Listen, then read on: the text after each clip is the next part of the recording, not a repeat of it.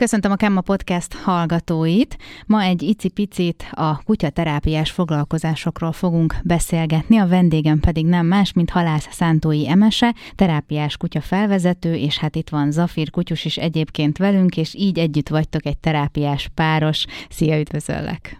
Szia, üdvözöllek, és köszöntöm a kedves hallgatókat. Köszönöm szépen ezt a meghívást. Váratlanul ért, meglepődtem, de nagyon örültem is neki.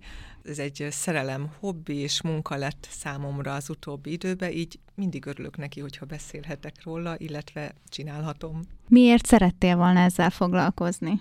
Hát mindig is kutyás voltam. Gyerekkorom óta kutyás vagyok. 13 évesen kaptam az első kutyámat ajándékba, unokatestvéremtől. Ez egy meghatározó pont volt a számomra, egy kis szálkászerű tacskóval indultam, és később a férjemet, mikor megismertem, akkor lett a Golden Retriever egy, egy nagy szerelem, ő vásárolta az első kutyusunkat. Nagyon sokáig ez nem merült fel bennem, hogy én a kutyámmal is dolgozhatok, vagy foglalkozzak.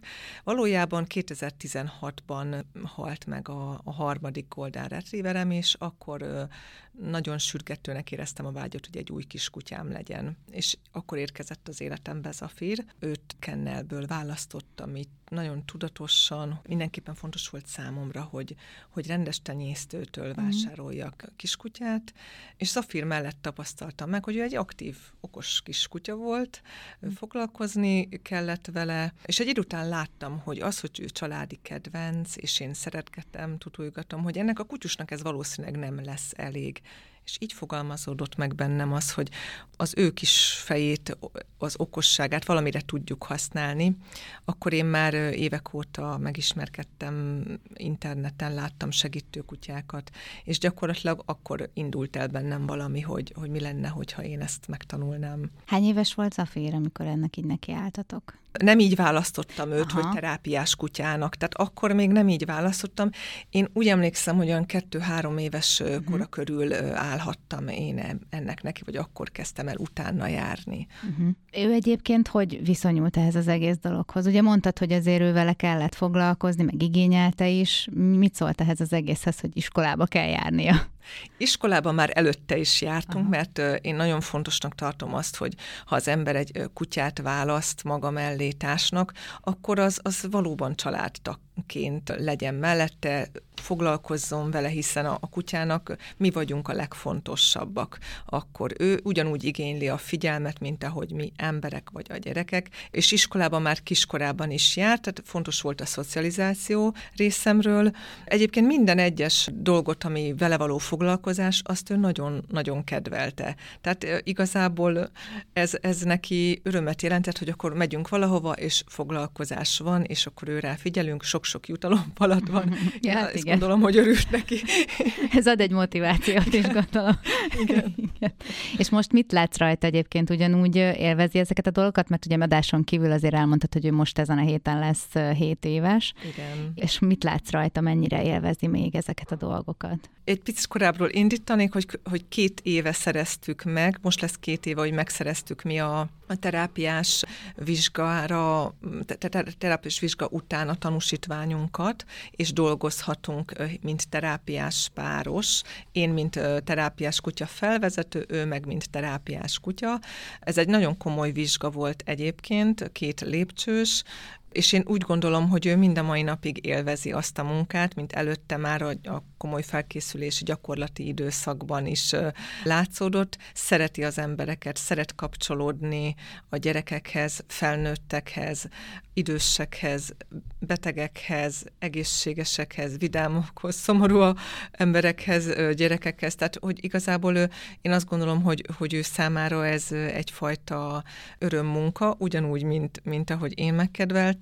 Azt látom, hogy van, amikor elfárad, uh-huh. de én erre nagyon gondosan figyelek, nagyon szeretném megőrizni az ő egészségét, és hogy minél hosszabb ideig lehessen itt közöttünk. Ezért én nem hajtom úgymond uh-huh. túl őt, és figyelek arra, hogy mennyit dolgozom vele. Igen, egyébként itt is, amikor bejött, akkor mindenki úgy megörült neki, meg felvidult, hogy, hogy tényleg azért borzasztóan nagy hatással vannak ilyen szempontból az emberekre, és tényleg itt is ő rajta is lehetett látni, hogy mindenkihez farokcsóvával így odament, megsimogatták, úgyhogy, úgyhogy ő rajta is azért látszott, hogy élvezi ezt, meg hát ugye a munkatársaim meg, meg aztán pláne. Igen, általában ez, egy, ez az első reakció, amikor, és, és még nem is volt szó arról, hogy mi terápiás párosnak készülünk, amikor én már megfigyeltem, hogy hogyan kapcsolódik az a fír az emberekhez. Nagyon érdekes dolog ez, hogy, hogy az állatok hogyan kapcsolódnak hozzánk. Megfigyeltem, hogy, hogy egy közösségben vagy egy üzletben egy, egy, egy mogorva, rosszkedő embernél milyen hatást vált ki egy kedves, puha, mosolygós szemű és pofiú állat, és, és a legzordabb külsőt is meg tudja olvasztani, vagy fel tudja vidítani egy, egy szomorú gyermeket, vagy akár én velem is megesett, hogy rossz kedvem volt, vagy esetleg valamiért el kezdett potyogni a könnyem, és a kutya azonnal reagál, és azonnal, azonnal odalép és vigasztal. Tehát őnekik van egy ilyen tiszta energiája az állatoknak, ami, ami nyugtató hatással bír, és egy feltétlen szeretet, ami, ami náluk nagyon jól működik, én azt gondolom. Ők, ők elfogadnak minket úgy, ahogy vagyunk. Igen, meg olyan, mintha lenne egy ilyen kis láthatatlan szenzoruk, amivel bár hogyha ha mi nem is mondjuk ki, nem is olyan Így a hangunk, van. de ők érzékelik, hogy mi nekünk most pont egy rossz napunk van, és akkor oda bújnak, és, és melegítenek minket, és Így akkor van. már is jobban érzi magát tőle az ember. Ez így van, ez abszolút így van. És sokszor meg is érzik, én azt is megfigyeltem, hogy, hogy megérzi azt, hogy kinek van rá szüksége, vagy uh-huh. kihez kell oda menni, kit kell vigasztalni. Én nekem erre sok, sok élményem és tapasztalásom volt. Beszéljünk egy picit arról, hogy pontosan mit jelent az, hogy kutyaterápiás foglalkozás, mit akar magában ez az egész? Általában kutyaterápia, terápiás kutya, ezeket a szavakat halljuk a, a legsűrűbben. Egyébként hivatalosan állatasszisztált foglalkozásoknak szoktuk hívni, mm.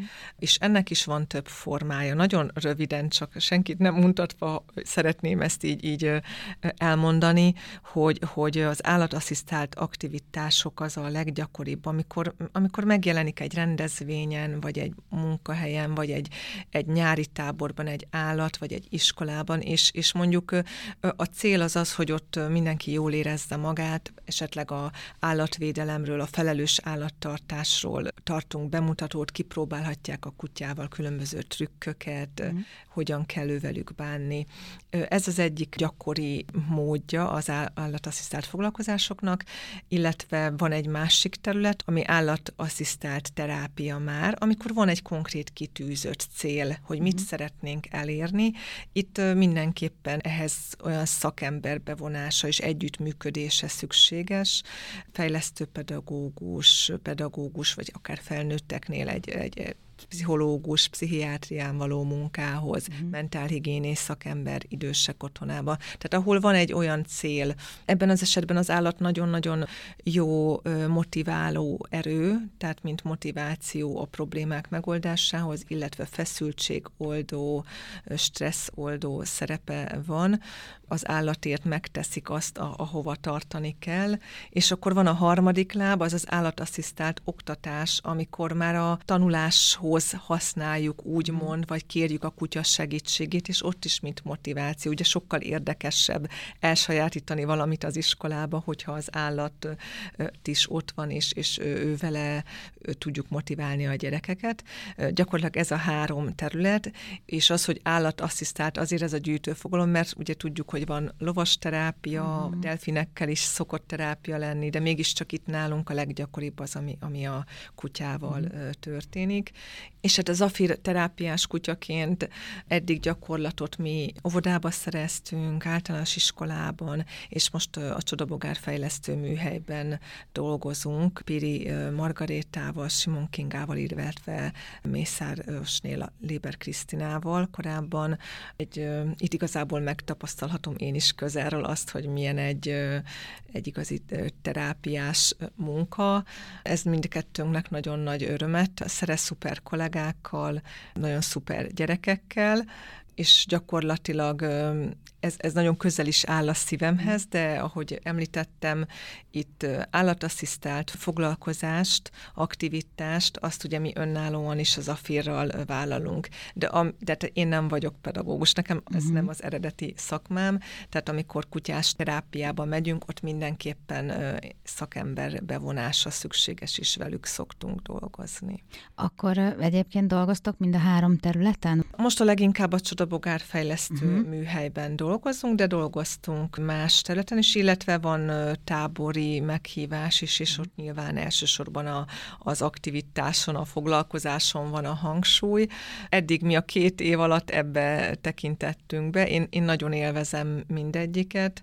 Azt a csopó, kis csoportos munkát nagyon szeretem, mert ott testközelből mm. láthatjuk azt, hogy, hogy milyen hatást tud mondjuk hétről hétre kiváltani a kutya, de, de az is abszolút szívügyem, amikor a felelős állattartásról kell előadni gyerekeknek, és ilyenkor mindig abban bízom, hogy az a gyerek, aki kisgyerek, aki már óvodában, utána általános iskolában, és akkor esetleg majd középiskolában is folyamatosan találkozik a felelős állattartással, állatvédelemmel, és ezt egy kedves kutyás emléke kötődik hozzá, hogy ő nem fog állatokat bántani, illetve az esetleg otthon nem jut rá elég idő, figyelem a kutyára, lehet, hogy egy picit másként kezd viszonyulni az otthoni állathoz is, vagy a nagymamánál lévő állathoz. Én ebben bízom. Igen, hát innen indulnak ezek a dolgok, tulajdonképpen mindig a gyerekektől indul ez, hogy az ő fejükben elültetni azt, hogy, hogy tényleg mi az, hogy felelősen állatot tartunk, és hogy őket gondozni kell, szeretni kell. Így van. És hogy ugyanolyan érző élő lények, mint mi emberek, és, mind, és nekik is ugyanúgy fáj minden, ami nekünk is. Pontosan, én ezért mindig szoktam csinálni olyat, hogy egy ilyen kis mesében elmesélem Zafirnak egy napját. Mm. És akkor ugye már becsempészem azt, hogy ő vele foglalkozni kell, gondoskodni kell róla, hogyha én mm, elmegyek, akkor vizet mindig hagyok neki, hogyha hazajövök, akkor figyelmet megadom, mert tudom, hogy egyedül volt, és akkor foglalkozom vele. De ugyanígy csempészem be azt is, hogy hát az állatokra is vonatkoznak szabályok, mint ahogy egy órai foglalkozás alatt is vannak szabályok, amiket be kell tartani, vagy be kellene tartani. Tehát, hogy, hogy ilyen dolgokat is szoktam, illetve van egy nagyon helyes mesekönyv, amit még nagyon szeretek, a Kuku és barátai, mm. segítő kutyákról szól. Ez, ez egyfajta érzékenyítő mese, ahol valós az életben működő teráp tehát párosokat mutat be, mm. mozgássérült segítő, hallássérült segítő, terápiás kutya, és amikor erről mesélünk a gyerekeknek, akkor ez egyfajta mm, empátiát, mm. tehát hogy sokfélék vagyunk, sok, sokféle probléma adódik, és gyakorlatilag ezt próbálom a gyerekeknek átadni a mesén keresztül, érzékenyíteni őket.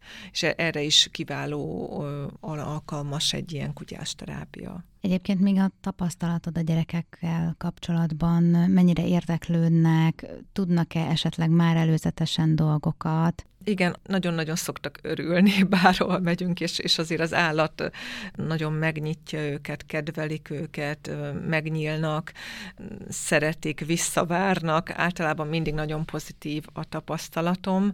Nagyon érdeklődőek és motiváltak abszolút ez, ez, ezt mondhatom el. Nagyon sok kedves emlékem van, illetve ami az egyik meghatározó volt, amikor általános iskolában félt a kisfiú, és gyakorlatilag a foglalkozás tizedik percében olyan kis kedves játékot csináltunk, és látta, hogy a társai mit élnek meg ez a játék alatt, hogy magától nyílt mm. meg, és magától ment oda, és nyúlt a kutyához. De az óra elején elfordult, amikor kértünk tőle bármit, és utána már sétáltatta. Mm. Tehát, hogy nagyon-nagyon könnyen lehetett megnyitni gyerekeket, akik féltek tőle. Igen, pont erre voltam kíváncsi, hogy mit szoktál ilyenkor csinálni, vagy van-e olyan, aki aki, esetleg nem is, nem is nyílik meg? Tehát volt már olyan, akinél nem működött ez a dolog? Mm, nem emlékszem, nem mhm. emlékszem ilyenre, tehát mindenhol. A, a tempó lehet más, Aha. hogy, hogy esetleg lassabban.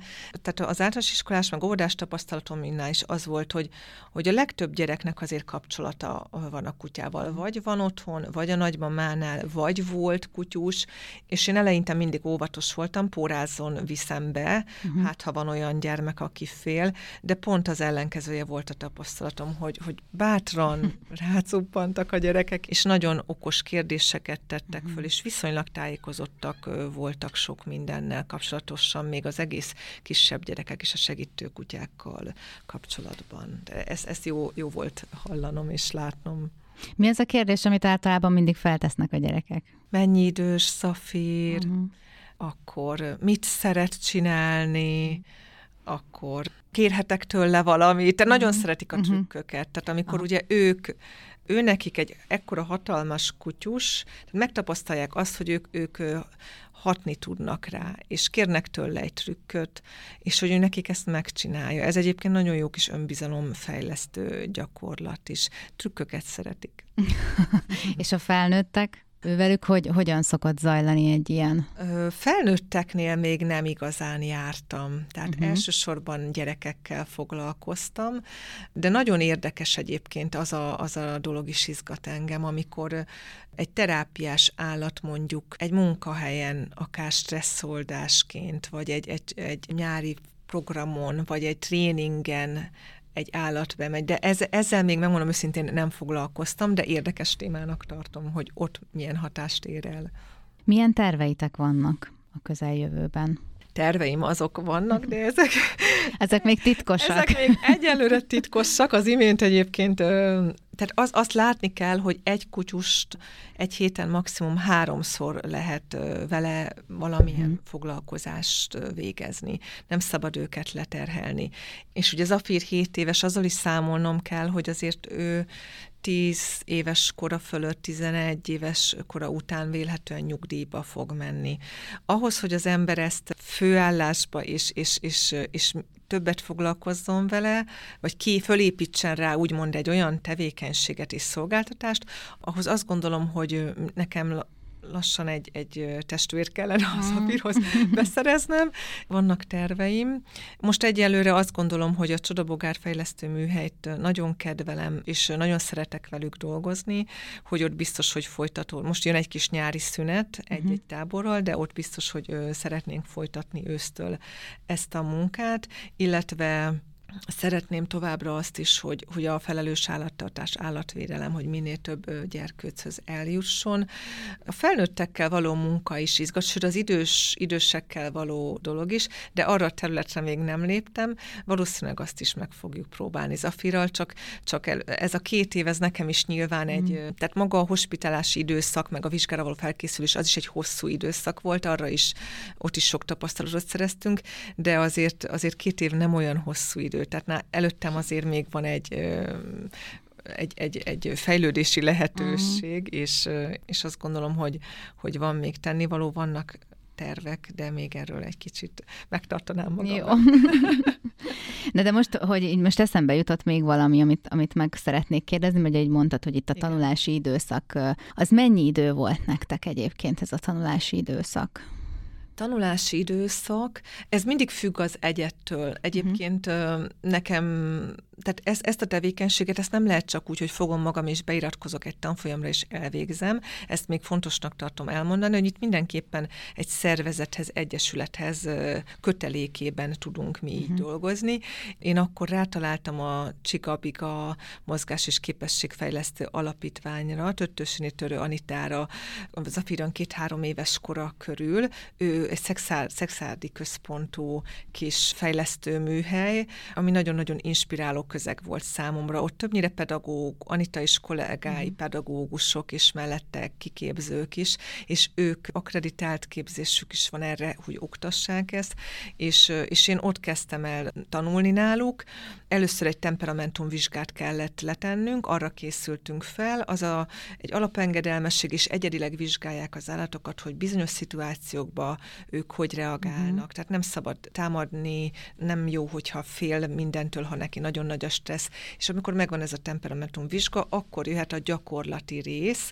Én azt gondolom, hogy ha egy icipici kutyát vesz az ember, akkor legalább, legalább két év, mire a kutya is megérik, akkor ez egy két éves, hogy kicsikorától mhm. elkezdem az alap dolgokra tanítani. Így, hogy mi már felnőttként szálltunk bele, és belejött egy, egy Covid időszak is, nem tudom pontosan megmondani, de egy, egy másfél, másfél év biztos, hogy, uh-huh. hogy volt szerintem, vagy másfél-két év biztos, hogy volt, amire mi eljutottunk idáig. És akkor, hogyha mondjuk most lenne egy másik kutyusod, Igen. akkor akkor őt le kéne vizsgáztatni, de neked az alapokat azt már nem kell tenned? Vagy ez hogy nem, működik? Ez, ez, tehát, egyed, ez egyednél működik, tehát Aha. ha van egy új, tehát mi, nekünk most a, a jogosultságunk, a vizsgánk az a zafirra is rám vonatkozik. Tehát például egy, az én férjem vagy testvérem, akivel a kutyus nagyon jóba van és megcsinálja neki, de ők nem dolgozhatnának vele. Tehát mi a vizsga, tehát ezt ketten szereztük, uh-huh. és ha mhm. nekem van egy új kutyusom, akkor ő, őt ugye elkezdem babakor, hát négy, négy-öt hónapos korában korába szokták a kutya óvit javasolni, elkezdek vele onnantól fogva foglalkozni, akkor én arra tagsálom, hogy körülbelül egy két éves korá az, amire el tudunk, le tudunk vizsgázni, és akkor, akkor a kutyus szereti csinálni, ügyesek voltunk, nem túl nem túl szelebúrdi még esetleg egy ilyen uh-huh. munkához. De újra meg kell szereznem ezt a temperamentumvizsgát, mert ott az egyedet vizsgálják, hogy ő alkalmas-e.